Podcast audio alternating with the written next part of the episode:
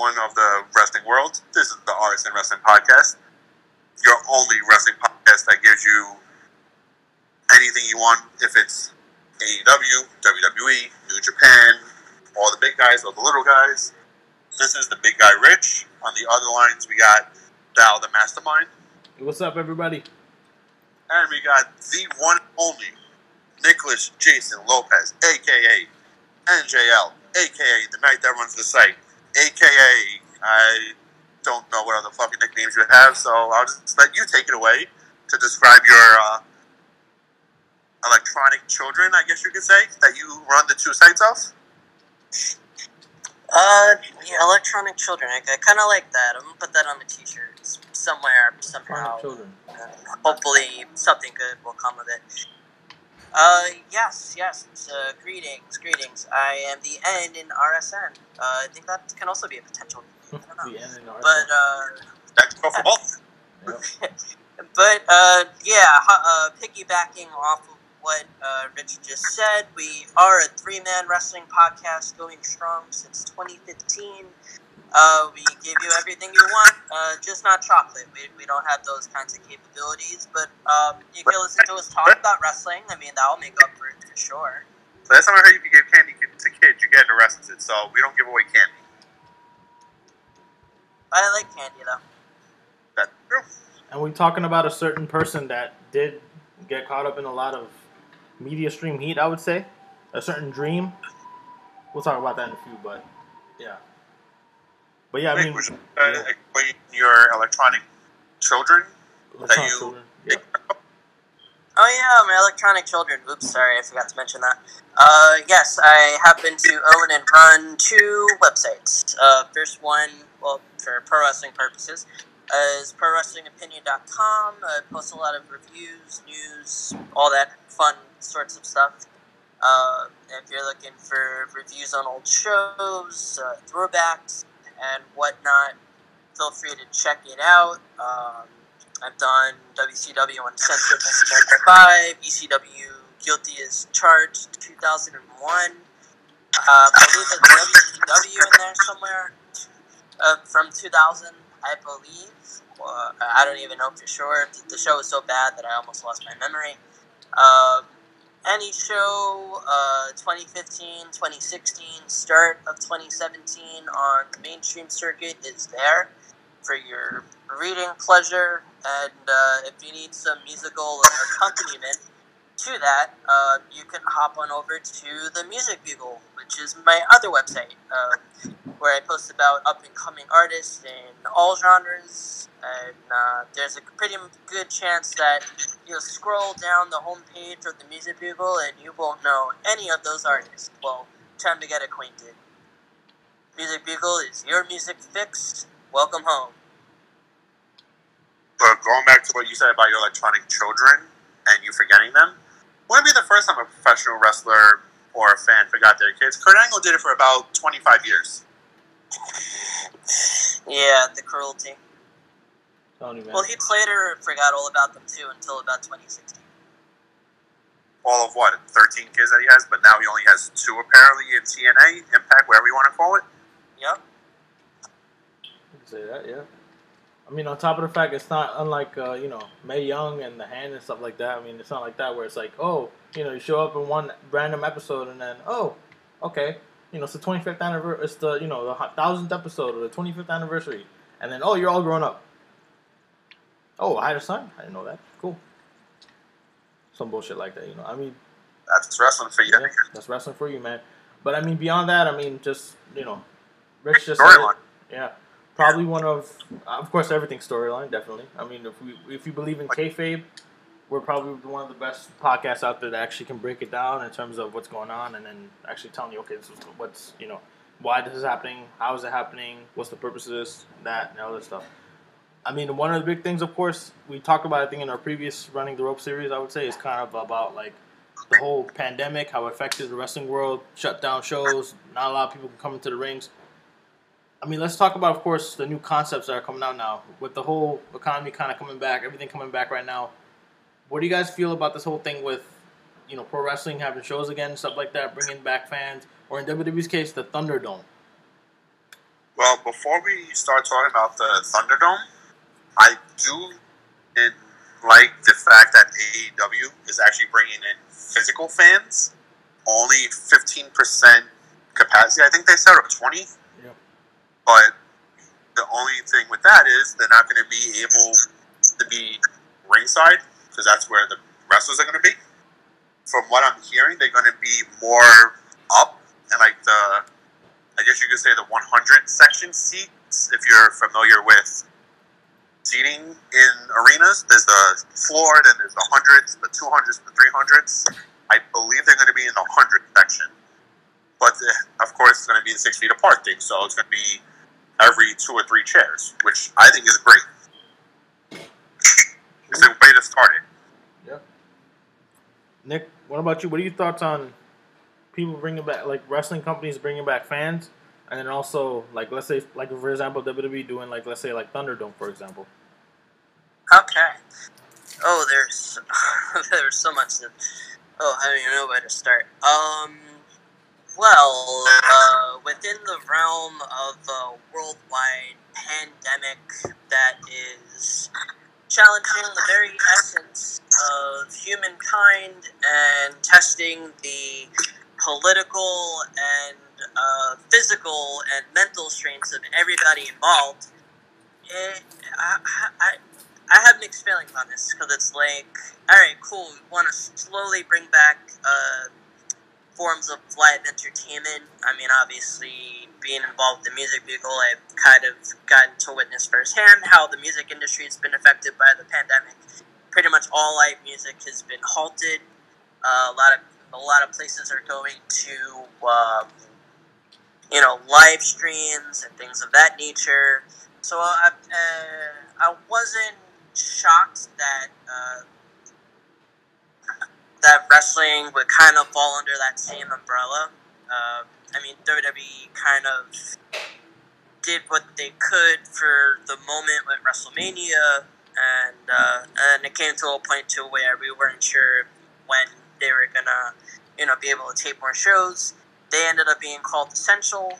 Um, and they've been at the performance center ever since, except until now uh, with this whole Thunder. Do that. So my thing is this: we haven't really truly hit a second wave of COVID nineteen.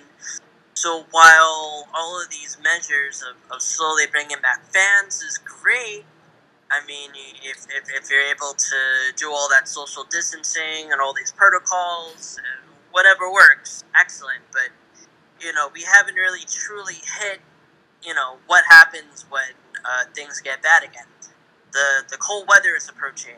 Uh, people are probably going to get sick again. It's going to be flu season. Kind of almost already is flu season. People are going to start getting their flu shots. So uh, you know uh, we can make these steps, but you know at what cost? And if, it, it's hard not to be a pessimist in 2020. It's just kind of the culture now. So my thing is this: like, how long before things get bad again? Are we going to end up going back to what we were doing before? You know, these are the kinds of questions you have to ask. As far as the dun- the, the Thunderdome, that that that I will get back to that one. Uh, but as far as the Thunderdome, uh, something like that, I mean, I guess it's a cool interactive experience for the fans, uh, something unique. But my thing is this. Sorry, yeah, it's free, but uh, this was something that we were talking about before we went live. Is uh, you know, if you're paying for it, you know, are you getting the view of how it would look on the monitor, say if you were at the arena, or you know, uh, you know, what am I getting out of signing up for this? I, I've yet to truly find that out as far as watching it as a viewer, based on some of the snapshots I've seen of SmackDown, particularly of uh, Braun Strowman standing in the ring with uh, Retribution, and looking at all of the bright, brightly lit monitors surrounding the ringside area, it, it, it's kind of distracting. Like uh, it, it's, I was looking at the picture, and I'm, I'm, I'm almost. It's really hard to focus on what's happening in the ring because of all of these little squares, bright little squares surrounding, you know, in my peripheral vision.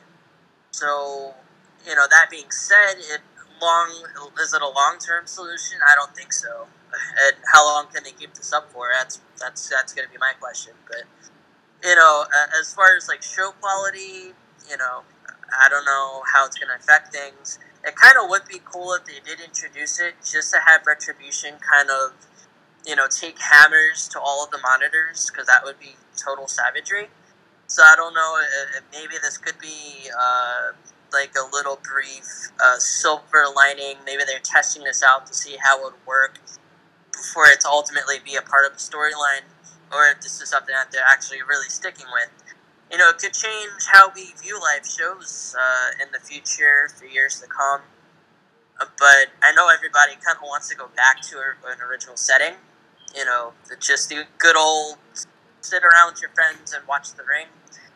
But I don't think we're getting back to that anytime soon. And uh, I guess we'll, we'll ultimately see in the long run, you know, how, how it is. But TLDR, it's kind of distracting as a viewer. Yeah, I mean, I can add on to that. I think it's kind of like where this is more like a, a stunt for them to boost up the performance and quality of the programming. Like, I guess, you know, it makes the entrances look good. Like, I mean, when I was watching SmackDown, I like the fact that they had they incorporated into like the graphics of the the entrance and stuff like that. They made it into a whole thing. Like we seen the Fiend entrance, that was pretty cool. Like you know, you saw lasers and all that stuff. You saw like you know the part the, the screens that were you know used for the fans being part of that whole setup and everything. But it seems like we're in this kind of like uh like if you guys seen Black Mirror, they had an episode where these guys were in this like thing and then everything simulated. They have a simulated audience. It was kind of like you know it was weird. Oh, yeah, I, yeah. I think yeah. that's the. Uh, was that the one with the competition, the singing yeah, there was like a competition. It was like American Idol, I guess, or I don't know, like. Yeah, that, that's one of my favorite episodes. This is what it kind of reminds me of. It's kind of like that kind of setup where it's like there's a virtual fan thing, and it's like, okay, you know, this is the experience that you're having now. I mean, it's just the way it is now. You know, COVID 19's here. We really can't do nothing about it. But uh, unless WWE really wants to just become Black Mirror. If they want to, yeah. If they just do Black Mirror, fine, fuck it, might as well. You know, just virtual experience. Why not? Um, but then I think it's also kind of like you know where, and there was reports backstage that the what you call it, Vince was pretty pissed at the fact that there are no fans there. Some of the people in the back, like that work around the back and everything, writers, they're in a bad mood. But now since they brought back Thunderdome and they brought this whole Thunderdome concept into it, people are kind of more you know up, uplifted like okay you know there's some hope for this you know there's something different now. We don't always have to be in the performance center. There's something else that we can do you know? I think they said something about how this uh, this setup that they have wwe is giving amway center i think $500000 or something like that to just uh, 490 per for the 490000 this mm-hmm. month 490000 next month. That's crazy. So i mean there's a lot of money done, not just going to amway center but then also to florida which is good for almost them. a million dollars a month worth of shows. Yeah. I mean, on top of the fact this whole setup is kind of sophisticated, you look at it. I mean, I think there might be just something they're trying to test out. I mean, they're probably thinking the plexiglass wasn't working. Let's move on to something different. Maybe this might work. Maybe we can tour and I actually like. Yeah. I actually like the plexiglass with the the wrestlers behind it. Yeah. The only thing I don't like that WWE's doing that AEW isn't. Yeah. They're telling WWE is telling the performance center superstars yeah. who to cheer for and who to boo for. AEW is just whoever the fuck you want to cheer for, go ahead. Yeah. If you want to boo them, go ahead. Nick Nick brought this up in previous shows. I think the whole cue cards, cue card setup. Yeah. Yeah, that and um, I, I want to say I think WWE has improved upon it just a little bit, maybe. Yeah. Like, uh, but I've seen something on the internet. Uh, like uh, early on, there was a, a meme going around of someone in an iconic shirt booing the IIconics, and it's like, um, what? Yeah. that doesn't quite make sense. But you know, there, there, it still is kind of coming across like uh, a corporately approved. You know, this is what we want. How you guys want to come across? Cheer everybody you're supposed to cheer for, and boo everybody you're supposed to boo. Whereas AEW is just naturally more organic, and uh, you know that's something that they got down pat from the get go, and they never really had to tweak anything for it. But you know, they're working with the circumstances. WWE is just kind of creating their own video game audience um, that doesn't really interact with the show and it's kind of just there to fill up space and uh, and sound. That's so right. that's kind of been my take on it. Uh, now, uh, I can't. I, I mean, watching the two, I, I, I- truly believe. I think AEW is is the better show, only because of the energy level, and I think the ringside. You know, the crowd has to do a, lo- uh, a lot with that. You know, it's uh, say what you want, but at the end of the day, it's all about how you enjoy the show. And uh, I think AEW is doing this a little bit more. Um, not to say that NXT isn't great, because it, I mean NXT is NXT. Who's gonna? I'm not gonna sit here and dispute that. You know, the quality isn't still as good. Uh, it, it probably has gone down a touch, but that was probably going to be expected given the uh, week after week after week uh, general television sparring with uh, another wrestling company that's right, right across the other channel. So, um, but I, I, I think AEW is just bringing something every single week that uh, maybe NXT is, is just missing. Like, they're just missing the mark. I But guess- they're both pretty, s very good, solid shows for for to, to not be very good. It, it, you know, it's uh, it kind of speaks dividends that in uh, you know, like AEW is ninety eight percent and uh, NXT is ninety six percent. If you really want to judge quality, that's Right. just kind of how I see it at the moment. that's right. Well, in your opinion, both of you guys, like, will all three answer? Who has the better quality since the pandemic started? AEW. AEW, Unanimous. Just they for do what fact- to do. Yeah. Yeah. I think it's They also yeah, like they, I- yeah they can also go out to other realms that WWE can't because WWE is always gonna have an excuse for oh we can't do it this way we can't do it this way. They had this whole oh. thing where, where I think majority of their staff were tested positive for COVID. That's bad press for them. They're like oh shit we want to be good on our press and everything. Whereas AEW is just like listen we're starting out we can do whatever the fuck we want. You know To we're be not honest, gonna recognize. the way I see it, you guys might agree with me. The way I, I'm pick, I, like the way I'm looking at AEW, all the creative is looking at it from a fan's perspective of what the fan actually wants. That's right. And that's come from just being who they are and, and seeing where they come from. Uh, it's pretty easy to kind of Right. stay within those waters and, and create a product that people are going to get behind. That's right. I mean, You know, uh, obviously everybody was worried when the pandemic started how wrestling would be affected, but you know, AEW's kind of proven that they can kind of take uh, take the ball and, and run with it. Uh, you know, the tornado can strike, and their house will, you know, may get a little bit damaged, but it's still standing. Uh, whereas, kind of WWE is, you know, uh, they kind of lost their foundation a little bit, and they're trying to hold it together with their bare hands, which can only last for so long. That's kind of what the struggle feels like. like I mean, yeah, Cody has booked himself over the last seven months, eight months, losing only one match this year.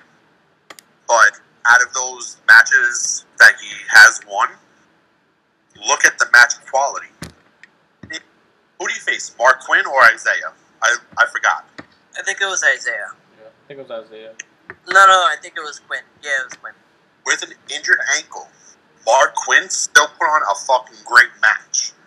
The match Eddie Kingston, great fucking match.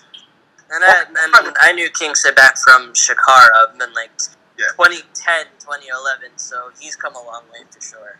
Fucking the match against Scorpio Sky was gold. I think I personally think that was Scorpio's best match in AEW. I think But- yeah, it's kind of one of those things where it's like you know, but I think uh, like would you guys say that this whole open challenge concept of him just winning every single week is really just burying wrestlers? Like if you look at let's say like compared to, to Triple H back in the day when he used to wrestle, he used to go ahead and actually bury people, and people he has that reputation like oh everybody that was put against him he would bury them, and it's kind of like I think that's where most the argument comes from. It's like you know this guy's a champ, he's holding the title, he has his open challenge, and we're expecting to cheer for him, but you know it's kind of like he's burying everybody. What do you guys say? A rebuttal for you on that one. Yeah. Like I'm not I'm not arguing with you or nothing. Yeah. But can I just want you to answer this question for me. Yeah. Who has Cody really buried since this open challenge though? It's just a loss. Yeah, I think yeah, that's I think that's another thing too. That's not it's not like where he's burying them.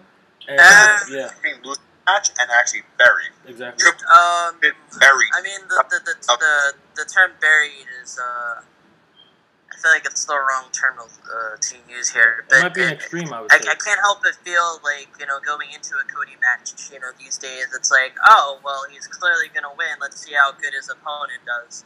I kind of, it, it's kind of, it's, it's losing its uh, predictability factor. And, uh, you know, when I go into a match, I kind of want to have an idea of, oh, you know, well, it could really go either way. Know, Cody winning, uh, uh, with the exception of one, uh, it really kind of takes away from that. So uh, while it is giving us good matches, not going to disagree, but uh, you know the train is, is kind of nearing to the last stop, and I just kind of hope that they do this carefully because it, it'll t- it'll eventually drag the show down. You can only have so many standout matches with up and comers before people really start to lose interest.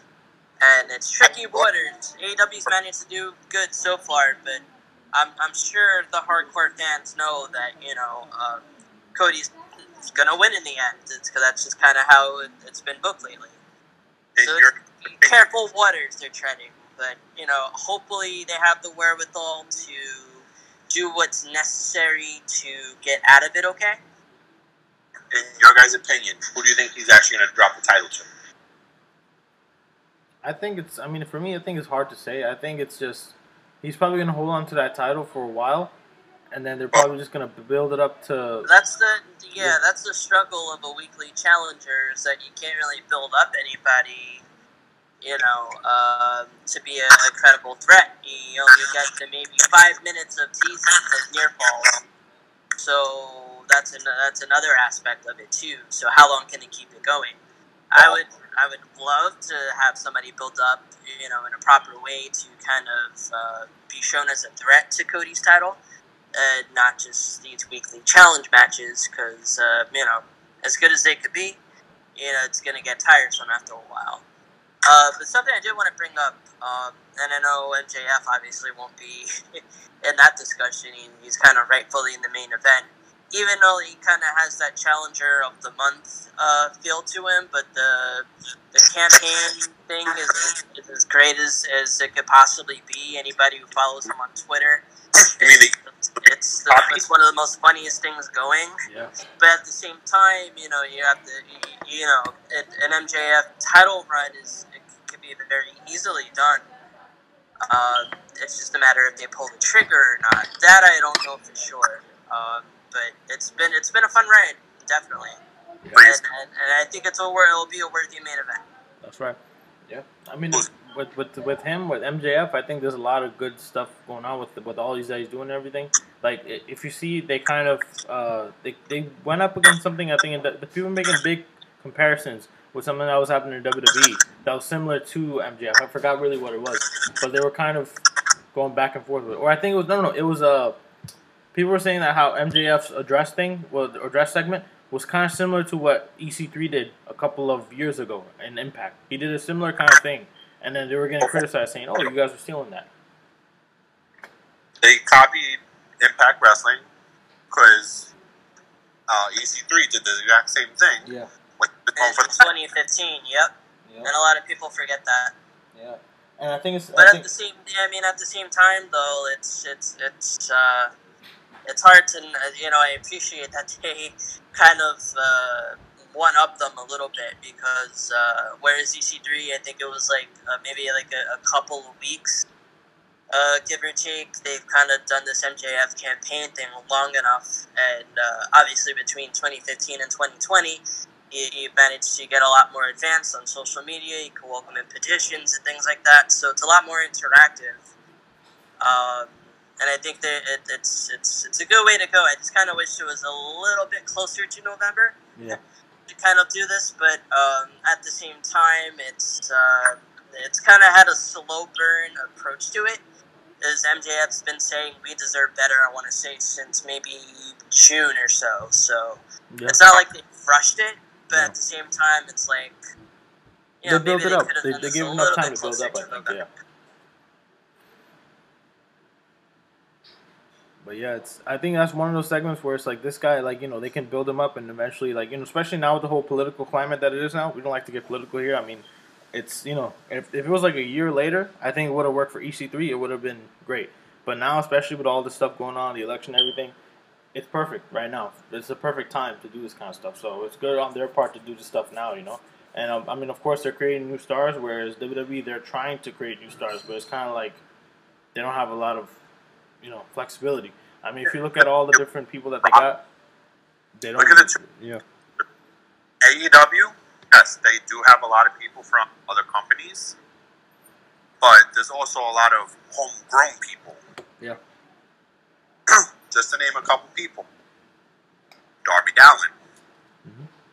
Yeah, a lot of these people I'm naming, that will be naming in the next couple seconds, Yeah. have been from the independents.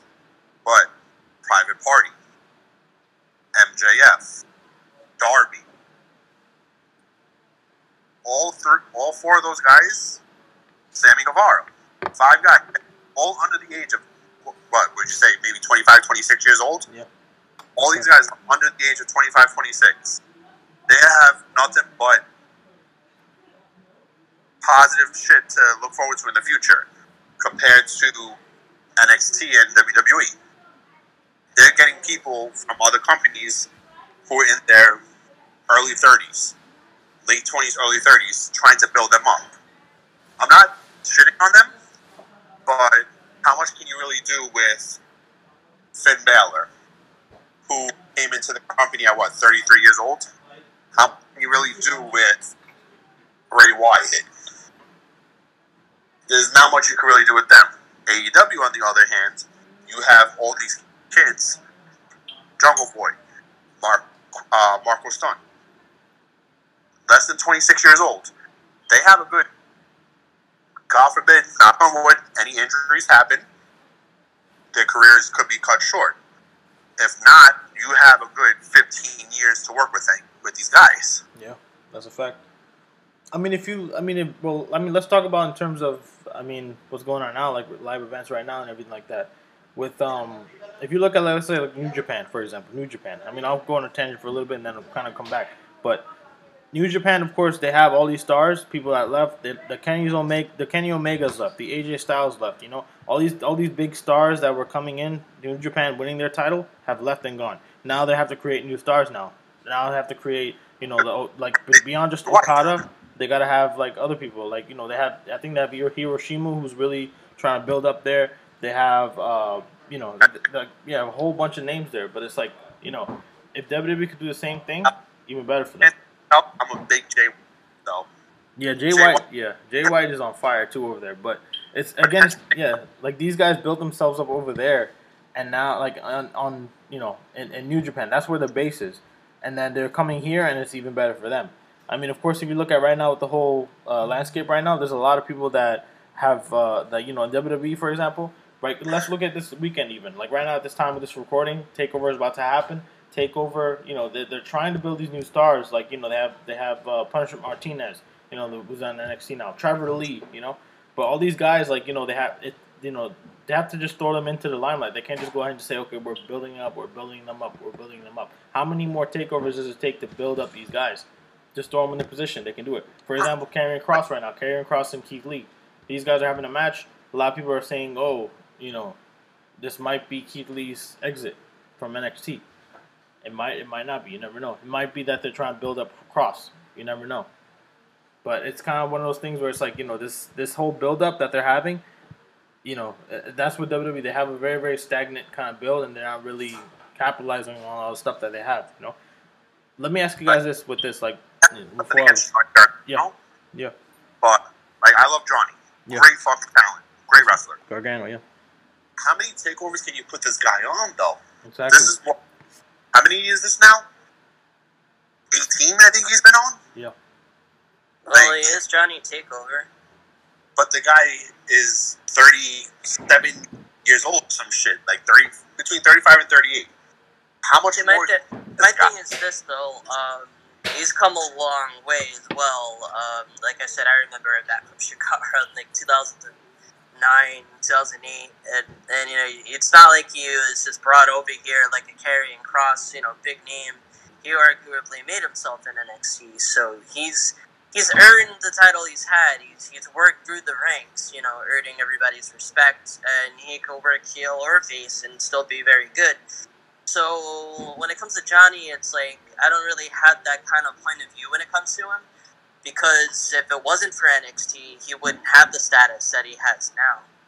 And it's not like he was a big name elsewhere. He, you know, grinded it out over here in the company. So, you know, I, I think, you know, let the, let the guy have his moment, you know, use him as much as he can.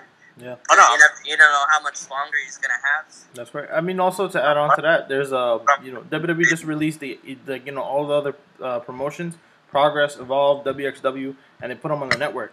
So I guess it's kind of like you know now they're going towards that route. It's like you know let's not just have you know the Randy Ortons, the you know the people that we established, but also let's bring in other people that have made it in the Indies and then bring them onto the main screen.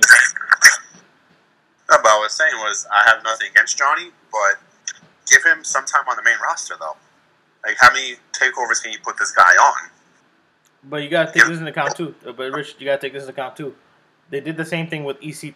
They did, this, they did the same thing with Cedric Alexander, Lio Rush. They did the same thing with Humberto Carrillo. All these guys that were quote unquote when they come on the main roster, Vince's toys, quote unquote. Now they're like you know either they got released, they're in mid card spots. You know, do you really want to see Gargano in that spot though? That's where I'm kind of thinking. It's like The, the worst one that you named is probably Ricochet. Yeah. Oh my God. That's they they dropped the ball with this guy. Like exactly it's the same thing. And I think that's the thing with Gargano. Like if you go to the main roster, what if they do the same thing to him? It's the same story. Robert, worst one so far. It's the worst, man. Besides EC3, Robert Roode is probably right there Yeah. as with Like real underused. Like they're not even using them. They're not utilizing them. They're just kind of putting them out there, and they're like, okay, you know, by the way. Yeah. Is Robert Roode still with WWE? Because so. yeah. Robert Roode's still with WWE, I think. Yeah. Maybe he's in retribution. He's probably in Retribution. Yeah. Look at anybody who's been off TV for a uh, for a while, and, and that could be your answer right there. I wouldn't be surprised, to be honest, if it's like people who got furloughed. This is the way that they're bringing them back. Like Sarah Logan's, Oh. and you know. Apparently, Corey Graves is going to call uh, Takeover. Really? No, no Renee Young. No, Sarah. Sarah Logan's not coming back. She's pregnant. She's doing her own thing now. Well, what about By like, the say way, like uh, Renee, Renee Young? Congratulations to- congratulations to Raymond Rowe and Sarah Logan on their pregnancy. Congratulations. Big shout out. But yeah, I mean, Uh, like, well, what about like, let's say like uh, Renee Young, for example? Like, she's so she's not calling NXT Takeover then. Yeah, she tomorrow's her last day. That's crazy, man. Well, she doesn't usually call Takeover. It would be Beth Phoenix. It's kind of easy to get the two confused. They kind of sound alike, but yeah. Yeah. That's right. Call SummerSlam and that's it. Then she's going to AEW. Well, we don't know that one for sure yet. Yeah. But what do you what do you guys think that that's really from? Was it just from uh, like they're just tired of Renee Young, or do you feel like it's the whole COVID nineteen, like her announcing and everything? It I- could be the COVID nineteen. Look how poorly they handled it, and And, then she caught it. and she got heat for I it, think- probably. That's probably why, right? I think she's leaving by choice. But it seems like she's leaving by choice. Doesn't sound like it's anything uh, other than amicable on both ends. So I, I, I'm thinking it's it's probably you know she's been around for a while. So I think she just wants to go to AEW. everybody's not going to stay there forever. Yeah. She said she got offers from ESPN and Fox. Yeah. To call actual sporting events. Definitely. Paul Heyman was saying how she's probably one of the most like valued sportscasters I would say in all of you know sports right now. Like uh, she's the most highest in demand right now compared to anybody else. If you bring like let's. Mac- yeah, I've heard That has been highly requested, but she already signed somewhere. yeah, And that's someone else who left WWE about a year ago. Mhm. Charlie Caruso. Yeah. And also, who I think Dasha Fuentes is on AEW also, right? Yeah, she is.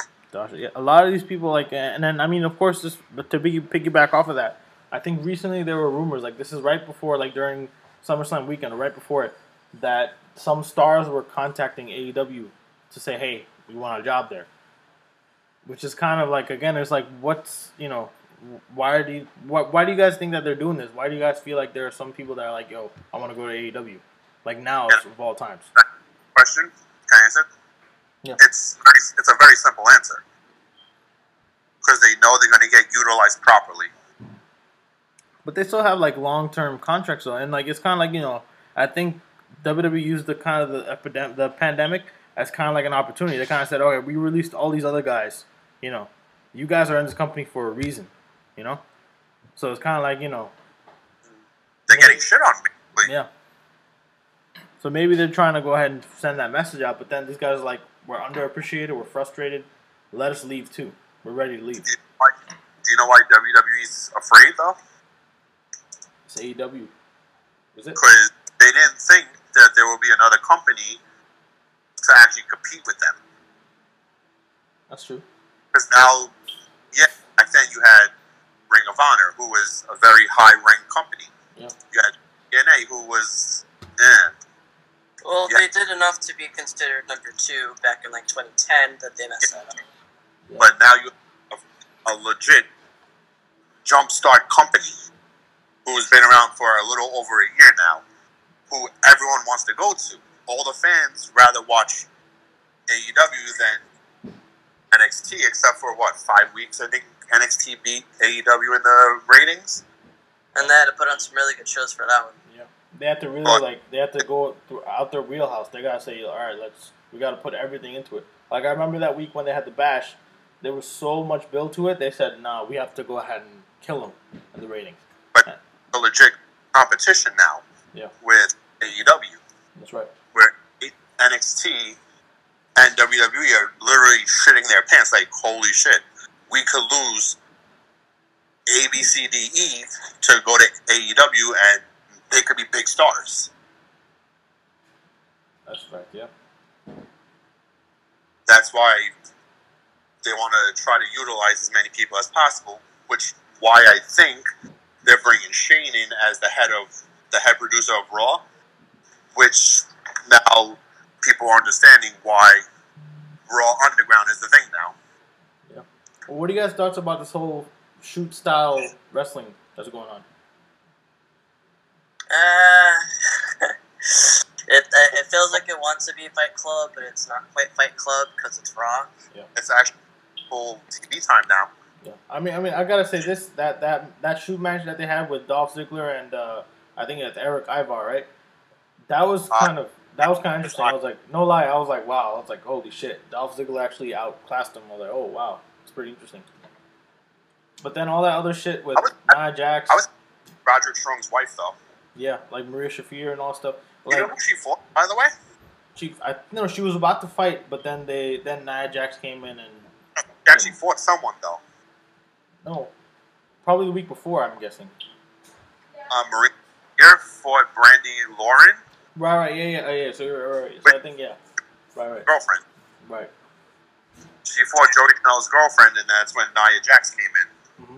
and then she interfered. And that, see that that I don't understand that. Like they're, they're supposed to have this continuity about oh you know come in there and do this, and then they just totally just offshoot and say oh no we're gonna do this to go ahead and build off of this storyline that we randomly have, which is like come on man. And I mean especially with this whole retribution thing. I mean, you know, we, we talked about the names, who's going to be revealed as the members, right, whatever, right? And it said that whoever's there is not really a member, it's just, you know, they're trying to build up to the storyline. I think it's going to come to the point where just going to keep on bringing Retribution in, and I'm kind of asking myself, like, okay, so when are they going to reveal who is run, who's running Retribution?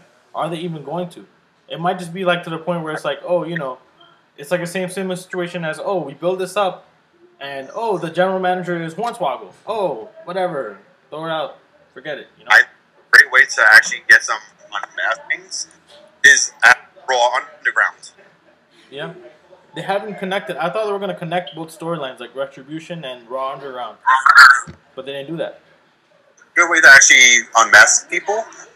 Get some of the guys from Yeah. Raw Underground and the women Yeah, mom. because apparently there's supposed to be one or two women in the group. Get them to beat down Retribution, and then boom unmask. Yeah. Although Shane is the head of it now, so I can picture doing that. Right. I mean, if you look at now, like with the whole, I think booking wise and everything, they have some help now. It's not just Bruce Pritchard running, uh, you know, both shows now. I mean, they had it to the point. Where, Of course, you brought up that uh, Shane McMahon might be running Raw soon. They they have But no, it, yeah it's final. Uh, this coming Monday Mhm. is going to be Shane's first official Raw by himself. But then, uh, but I think they also have helper roles too. I think because they have like a kind of like a locker room like leader kind of role where it's like I think Edge is on Edge is helping out for writing for Raw, and then uh, Daniel Bryan is helping writing for SmackDown, which is pretty good too. I mean, it's kind of like you know it's not just them. Because if you look at like there's like a whole bunch of interviews where Bruce where people were talking to Bruce Pritchard and talking about him, um, they were saying how he is uh, he's pretty tired. He's he sounds tired. Like when they've talked to him and stuff like that, just about like hey casual conversation he sounds tired and everything. He's like, you know, he's frustrated. He's, you know, it's a lot of stress. I mean, you know, he's a normal guy. Right, five hours of work. It's a lot of writing and a lot of stress. I mean, on top of the fact you have to be Vince's right hand man, and you already know Vince is like he's a machine. He's like, uh, like you know, I'm ready to, you know, write the show for next WrestleMania or something. He's ready for doing that. You know, right there, right on the spot. He's not just gonna be all like, okay, let's just wait, let's give you a break. He's go, go, go, hundred percent. Let's just keep going. No, I want a year worth of writing within Yeah. the next week. Yeah. And then he'll just rip it right in your front, in front of your face and be like, "Uh, uh this is not what I want." And you might have spent an hour, you know, all the blood, sweat, tears, whatever, be like, "Uh, uh it's not good enough." So, I mean, I give it hats to Bruce Pritchard for writing this show. You know, he's doing his best, and now, of course, they're bringing other people on. We'll see how that goes. You know, um, I mean, a lot of shit off Bruce though. yeah, that's true. They could have. I mean, The, it's, the the funny thing is, like, whenever I think of show quality, i always going back to Heyman, and at least he was building new stars, but Oh yeah, was But butting heads with Vince. Uh, I guess besides for the whole Lana storyline, I could I could forgive the quality of the show.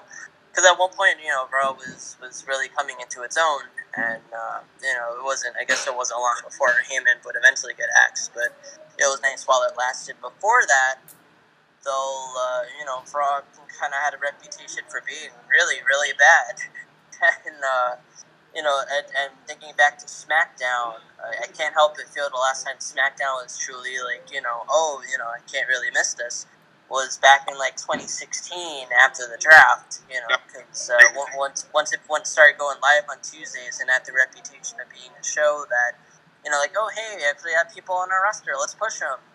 You know, uh, uh, ever since you know that kind of faded away, I feel like SmackDown's kind of lost its touch a little bit. I always feel myself yearning to go back to the days of the initial SmackDown Live, because that's the last time that the show really felt like it was you know, truly relevant. it's a fact. or took over from the Saudi trip. Yeah. Everyone knows that was one of the best SmackDowns yeah. in the past couple years. I mean, it's one of those things where it's like, you know, again, it's that unpredictability factor. If it's just predictable, everybody's just going to be like, all right, whatever. I, I can watch this, you know, I can DVR it, I can watch online, the highlights, whatever, you know? Especially in this time where it's like, you know, not everybody's working, everybody's at home, and there's nothing really on TV, there's nothing really to do.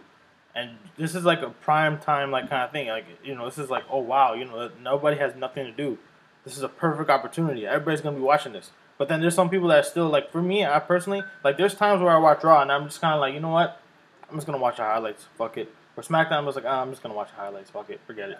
You know. And it's kind of like you know, it's- it's the same kind of thing where it's like now, especially now with this whole pandemic and everything, everybody's at home. Everybody has time to watch the show, but they're kind of like, you know what? I'll, I'll I'll skip it. I'll watch it later on. And that's the thing. Like you're supposed to have everybody glued to the screens. Like, oh wow, something big's gonna happen.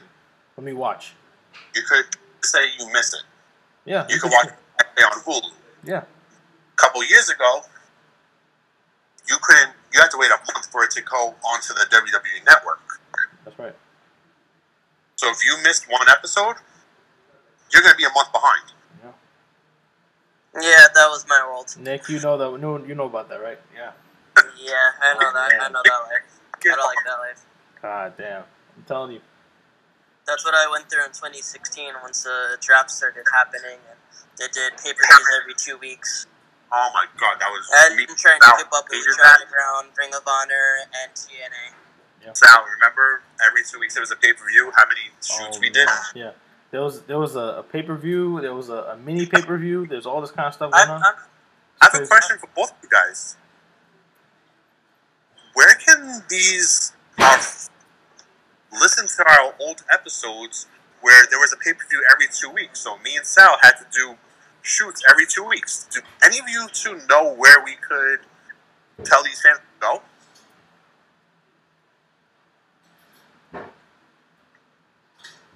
I'm trying to get my thinking I'm cap trying to on get for my this trying to get my thinking cap too, man. I gotta think hard for this. I think there's a site that someone runs. I see three letters, man. Three letters. Three letters that stick out to me. I remember in school, I used to go ahead and go on this website. And if I was in the middle of a lecture, I'll be bored. And I'd be like, all right, you know what? Let me just pop on, see what's going on.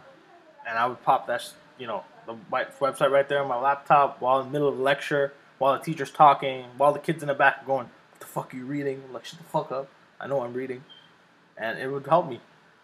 We're all talking about, of course, PWO, Pro Wrestling Opinion. And who's the guy that runs it?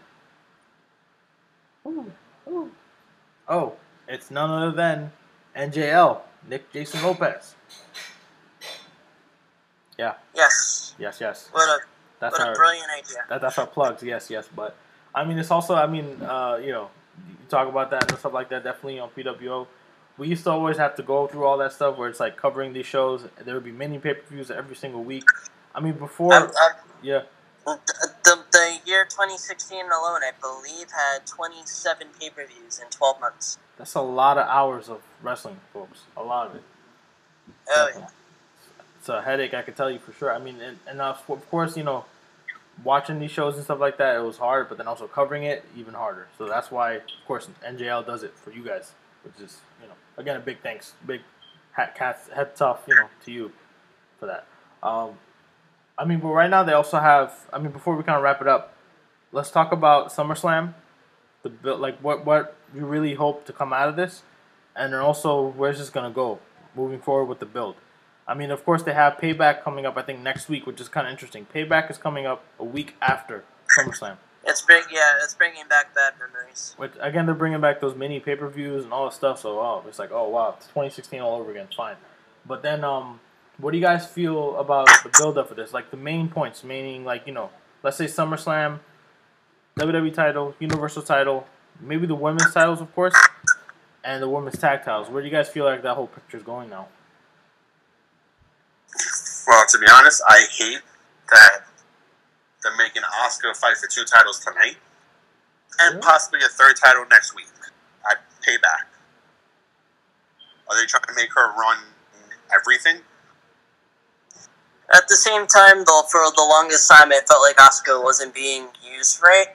So seeing her put uh, kind of become the new Charlotte, I'm not really complaining because whenever you put Asuka in a match, the match quality automatically goes up. So I use use the hell out of her. She's like the female Daniel Bryan almost. Yeah, I mean, you got to look into the fact that Becky Lynch is out of order. She's you know pregnant and stuff like that. She's getting a kid. Um, Charlotte Flair is out because she has surgery and all that stuff, and then also other stuff going on. You know, who else is there really that can carry the whole female roster? Um, can I throw two names out who should be three names who should be getting pushed? On the WWE roster? Yeah, What do you got in mind?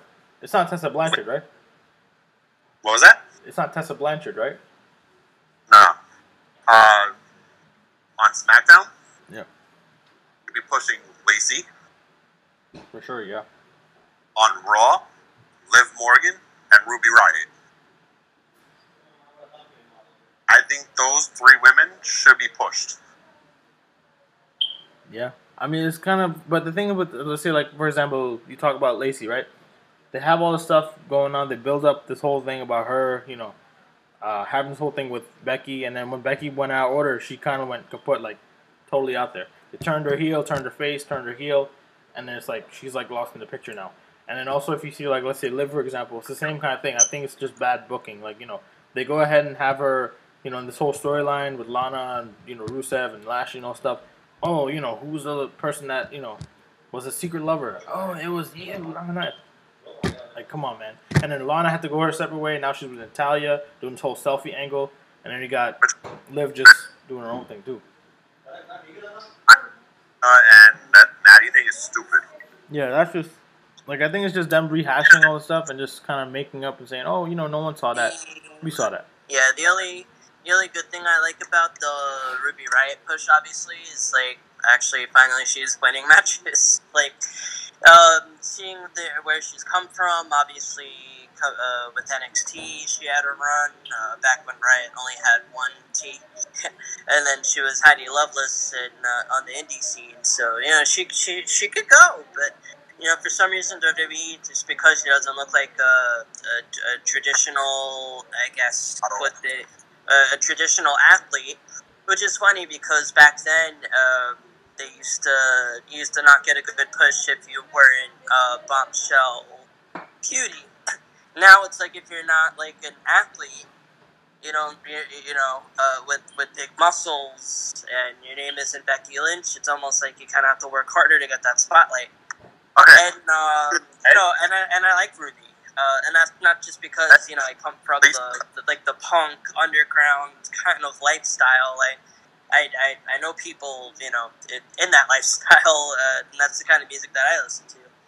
So, kind of seeing somebody represent that kind of thing, you know, that's it's kind of like uh, a toned down version, uh, male, uh, female version of Aleister Black, almost, if they want to go that direction. But it's like uh, she could go. It just you know, it's it's about time that they strap the rocket to her because uh, she could potentially carry the brand if, if they really wanted to go that route. And, and she's very likable. She just has to. They just have to make her look good on TV. She's talented as all hell. Yeah. Yeah, I think it's. I mean, even when you look at, I mean, let's say like for example, I mean, let's segue into the main title picture. So they have this thing with Alexa Bliss, The Fiend, Braun Strowman. Kind of, I think, falsely trying to introduce Alexa like Alexa Bliss as the uh, what do you call it, the Sister Abigail, right? That we've all been waiting for. Like everybody's been hearing about Sister Abigail, Sister Abigail. Where is she? Who is she? Is she really person? Was she just a puppet? Oh no, it's Alexa Bliss. Her a couple years ago, before the whole Riott Squad happened. Yeah. I really thought they were gonna make, as everyone in the Indies remember her, which is Nick and all three of us. Mm-hmm. Crazy Mary Dobson, who is now Sarah Logan. Yeah. I thought yeah. she would have been the perfect Sister Abigail. I think it's a number a number of names. I think Sarah Logan would have been perfect. Nikki Cross would have been perfect because she was Insanity at the time, which made sense. Um, perfect. But then Alexa, I'm kind of like, really, you know, what are they really trying to get out of this? This Is this just going to be a one time thing, and then they basically just have her go on her separate route? I hope they actually bring someone in full time as Sister Abigail. Yeah. This is my thing about it. I feel like the whole Sister Abigail thing has been played off for so long. It's like I kind of don't really care oh. anymore about it. You know, they, they, can have Alexa Bliss parade around this, this, but it's it's not going to have the same effect it did back when he actually had a family.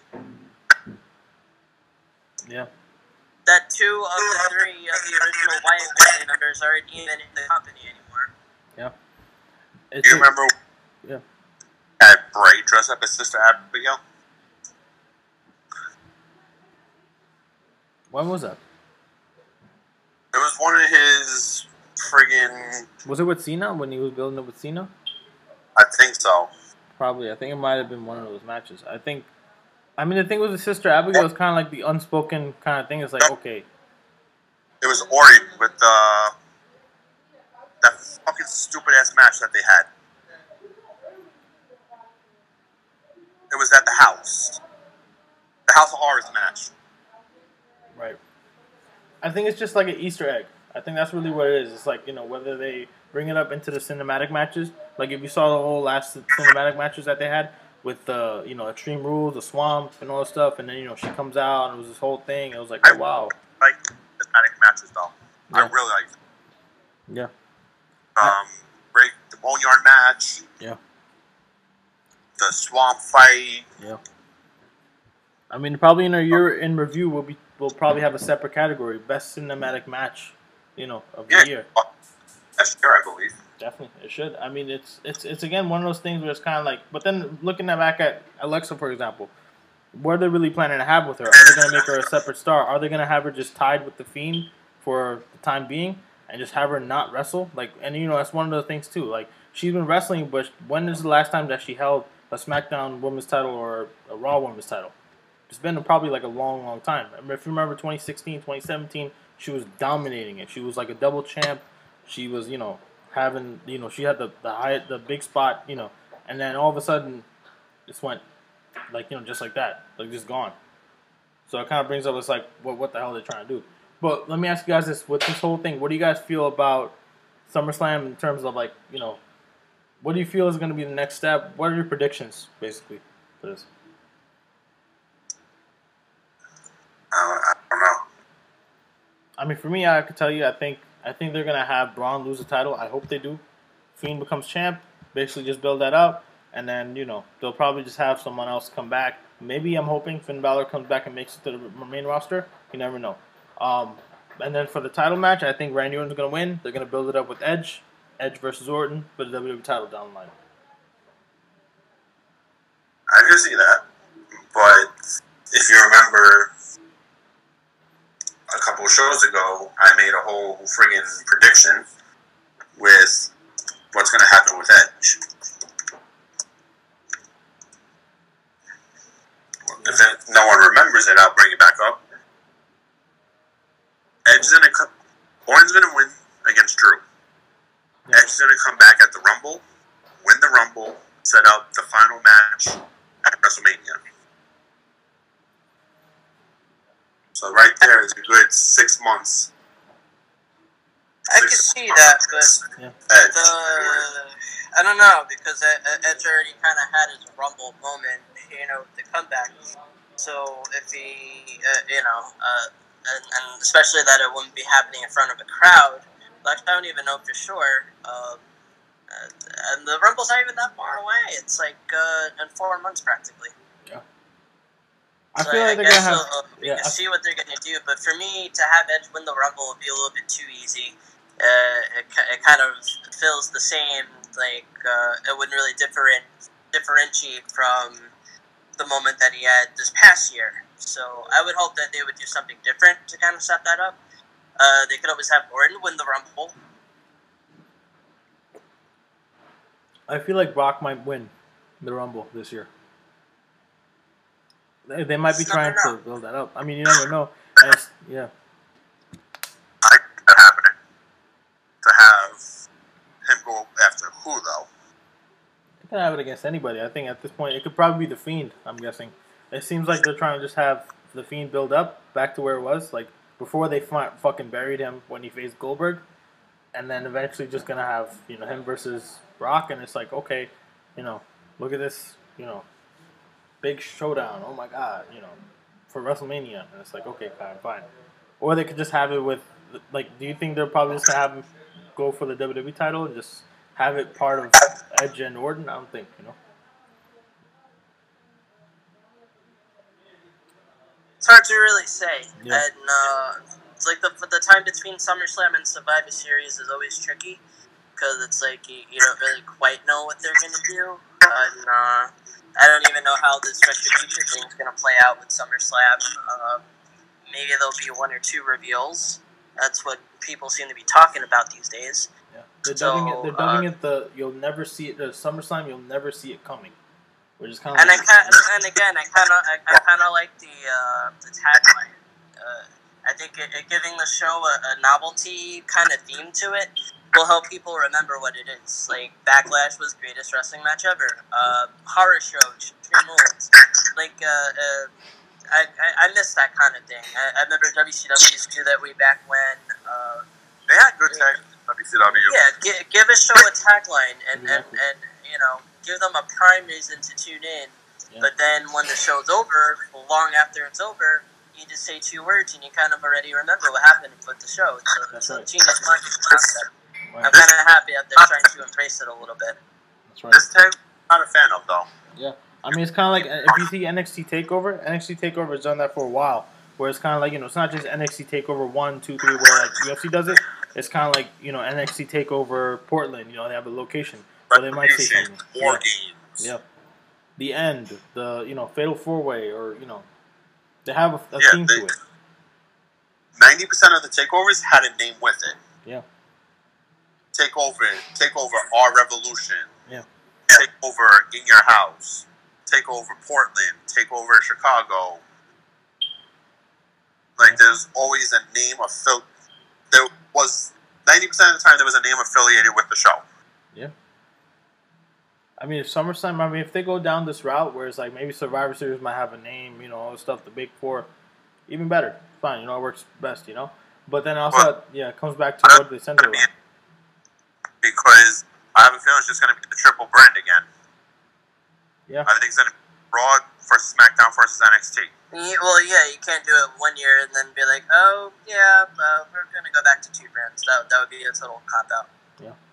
I think everybody's looking forward to that. If they if they build this up to the point where it's like that, might as well. There are potential great matches that they could have with champions. Yeah. Like, just say Kross wins tonight, Bray wins tomorrow, and just, just say Drew beats Orton, which I don't think will happen. If you want to throw a fourth person in there, and with Walter, you have Drew versus Walter versus Karrion Kross versus Bray Wyatt. You basically have a monsters, a monster. What did they call? Used to call it back in TNA, monsters Fucking ball. Yeah, basically a monsters ball. Like if you want to do a women's one, just say Sasha and Bayley both retain. You have Sasha versus Bayley. I think Dakota Kai is going to win, and you have Kay Lee Ray from UK. Great match right there. Yeah. Then you have the tag team titles. Great four way match also. So if they want to incorporate all four brands, but put NXT UK with NXT, so that's one brand, but have four competitors, I think it's great. Unless it has a 2020 twist and they do enough retribution reveals to have them be the fourth brand. Yeah, it I could, would- I feel no. like yeah, I feel like it's gonna be somewhere where it's like you know, like Ministry of happening. Dark. Yeah, it might be like the Ministry of Darkness reveal where it's like you know, Retribution comes out. You know, one of them has a hood over them. It's like we got the main guy here, and then next thing you know, pops it off, and then it's Triple H, and he's like, "It was me, Rex. It was me all along." Oh, sorry to interrupt you guys. We might get in trouble for this, but I'm going to do a little reveal since AW just started. Mhm. FTR now has a manager. And that manager is Tully Blanchard. So I can see the start of a new Four Horsemen. Bring Arn Anderson in there, and that's it. We got that. Nah, it's going to be FTR, Shawn Spears, and I don't know who the fourth person will be. We'll have to see. I mean, yeah, it's again one of those things where it's like there's a lot of this stuff going on. I, I- mean, I do respect one thing that AEW is doing. They're allowing you know other talents that that have been there, like the Taz, Vickie Guerrero, Jake the Snake Roberts, all the legends that they got. They actually have a role. It's not just them. Just okay, let's just do like a small segment or something. They're actually part of the company. You know. I the only thing is, I feel like Vickie's bringing down. Uh, I almost said Nia Jax. I feel like she's bringing down Nyla, uh, Nyla Rose because uh, she was already kind of good on her own. Yeah. Yes, Yeah, we'll probably do a section of that. But then I think it's like Adding manager Kara didn't really do anything much for me. Yeah, it didn't really do much for Nyland, like yeah, in that sense. But I think it's kind of like you know, like if you see like Jake the Snake and uh, Vance, like you know Vance Archer, who you know Lance Archer is right now, right? Basically, that's like I think that's great. Like you know they have Jake the Snake, hell of a technician, hell of a promo, you know wizard, leading this guy. And on top of the fact, you know, on storyline he's doing something, and then on kayfabe he's also doing another thing. He's involved, so that's great, you know. in my opinion, I think the best manager in AEW right now, manager to wrestler wise, is Taz with Brian Cage and sure. Ricky Starks. Yeah, For sure. yeah, that I agree with. I think Taz has kind of uh, found his old self, so to speak. Yeah. Because for so many years he was se- uh, seated at that announce table that he kind of uh, lost his uh, edge a little bit. And uh, coming back into AEW, like he picked up his mic skills as if he dropped them on the floor. And he has a young talent with Ricky Starks to build, and he has Brian Cage, who's already established, but could only get better. Yeah. It's like you forget how good Taz could be on the mic. Yeah, why not use that to, to build the future? The hell? That's true.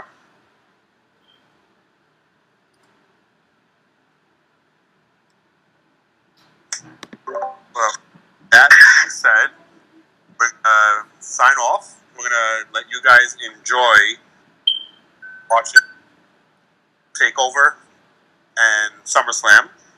And if you guys watch AEW, enjoy all three shows because this is a great weekend for wrestling fans. It's not a great weekend for baseball fans. Yeah, I know. Especially if you're a New fan. You had uh, Yankees versus Mets, which got canceled because Mets staff and players came down with COVID. Fuck, man. Though it's something. Yeah, it's always something with the Mets. Always been. Fuck. That's why our side is always better. Yep. So, with that being said, we'll let Nick do his outro to just reiterate what he said earlier about his two electronic babies.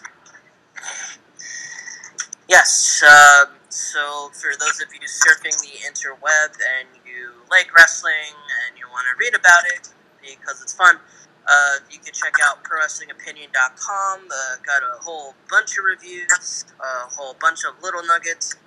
Um, if you're into our podcast, which if you're listening this far in, I would think you are, uh, you can feel free to listen to us any of our past episodes. So we're known for doing themed episodes, Rise and Fall WCW, TNA, ECW.